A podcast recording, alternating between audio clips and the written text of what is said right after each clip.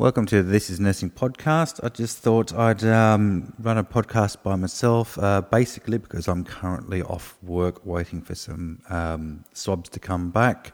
So I'm on self isolation with my family, but I thought with lots of people having working from home or some downtime, um, I thought I'd run a podcast anyway.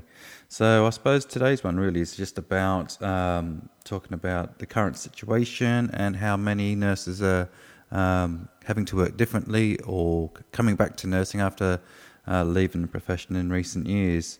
Um, so, cover a bit about that. What I'll also be talking about is probably the values of nursing, and I think the recent events really show shows what nursing is about and how important we are for uh, the sustainability of healthcare in the NHS. As you can tell from the heading, I'll also be talking about an experience I had uh, last week when I returned back to intensive care. Um, and I was working with the student, and we'll talk about the relationship that I, or relationship, the the um, similarities between working in critical care and elderly care, and how they cross over, and um, how basic fundamental care underpins both those areas.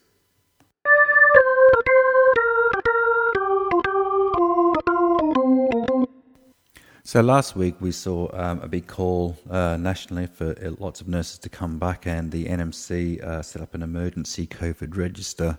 And um, it's interesting to well, interesting, but also amazing to see that um, in response to that call, we had seven thousand five hundred and ten people um, contact the NMC and get re-registered. And if you look on social media, Twitter, and things like that, you'll see lots of nurses proudly um, showing that they've got they've been accepted back onto the register. And um, I think what I'd like to do maybe is um, for a future episode to speak to some of these nurses that have come back and and trying to explore some of their their feelings and why they've um, come back to the profession after retiring. Um, I think I think there's a lot that they can offer in terms of supporting um, existing staff, but also the newer staff and the nursing students coming back into work as well.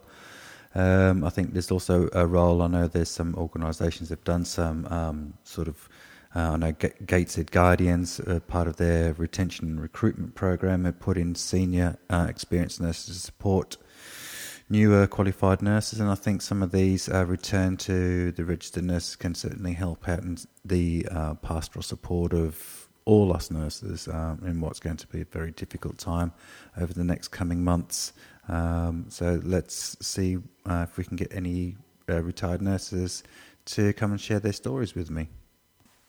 The uh, two weeks ago, I ran at uh, at my organisation. I ran a session, um, a coordinated session for our CNS nurses and um, non-inpatient nurse areas uh, as a return to ward uh, training session, and it was really humbling to see so many nurses across our organisation, from community, uh, community nursing, children's nursing, uh, endoscopy.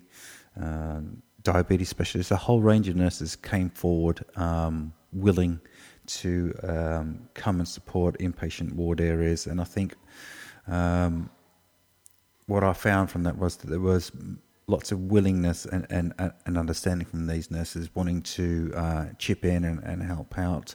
Uh, but I also got a strong sense of the, um, the daunting prospect of having to return back to ward settings and um, you know managing medications and multiple patients in, in a ward setting and also the um, the unfamiliarities of systems and process. And I think it was really key that um, part of the, the training that we were going to put in place is to try and give some assurance to these guys that um, support would be there um, for when they get back to ward, and also making sure we had clear expectations of what that would entail.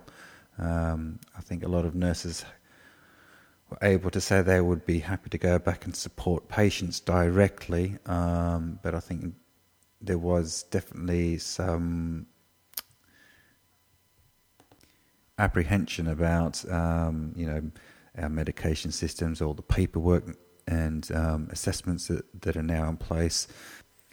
I know from my own experience going back to ICU uh, last week that um, you know it is quite daunting when you're going into getting your hand over from your patient, and you know, I was fortunate enough to have really good support from the ICU staff around me, and, and many times throughout the throughout the shift, I was saying, "Is there anything else I'd forgotten? Is is this how you do this? What else do I need to fill in?" And I think um, they're the things I think that are very easy to forget that, that we do as nurses, um, and there's some of the, the, well, I found anyway, some of the, the worrying things is that I didn't want to um, come away from the shift not having done things or having um, missed things, and then the impact that has not only the patients but also the person that I'm handing over the the care uh, of this patient to the, the next nurse, and um, that was certainly um, a big thing on my mind, you know. And also just little things like filling in the notes, and, and you know you see things from a different perspective coming in cold. Um, you know how easy it is for um, new staff or, or, or, agency nurses really to, to come in and expect to um, pick up and and deliver uh, the care that's required.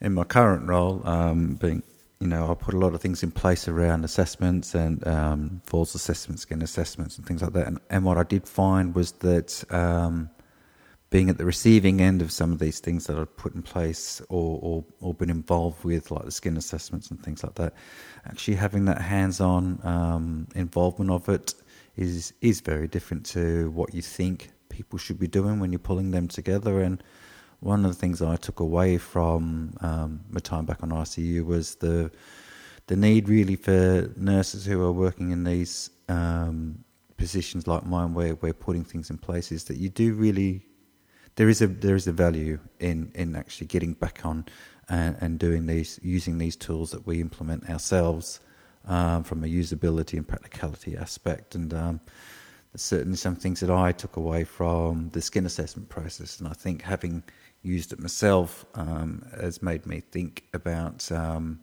more of a collaboration uh, with frontline staff when we put these things together. And there's probably many of you out there thinking, well, that's how it should be done anyway. And, and I suppose that is true. Um, but sometimes, it, it, you know, what we should be doing and what we actually do are two very different things.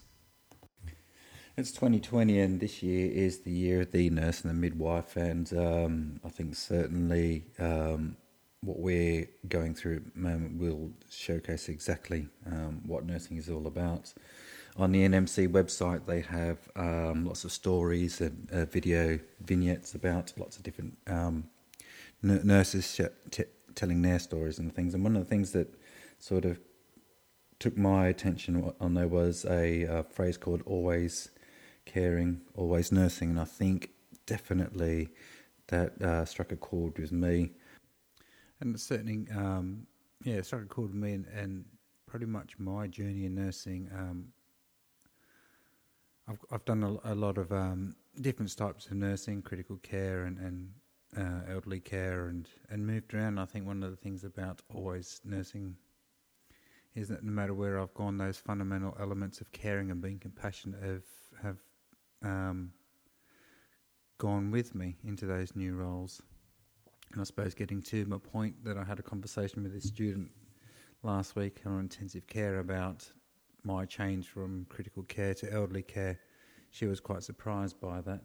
Um, and, and I said to her, basically, from my point of view, because uh, a few people have, have mentioned that in the past, and I think from critical care, we taking aside all the machines, the ventilation, the pumps, and all that sort of stuff, we are providing holistic care for that person.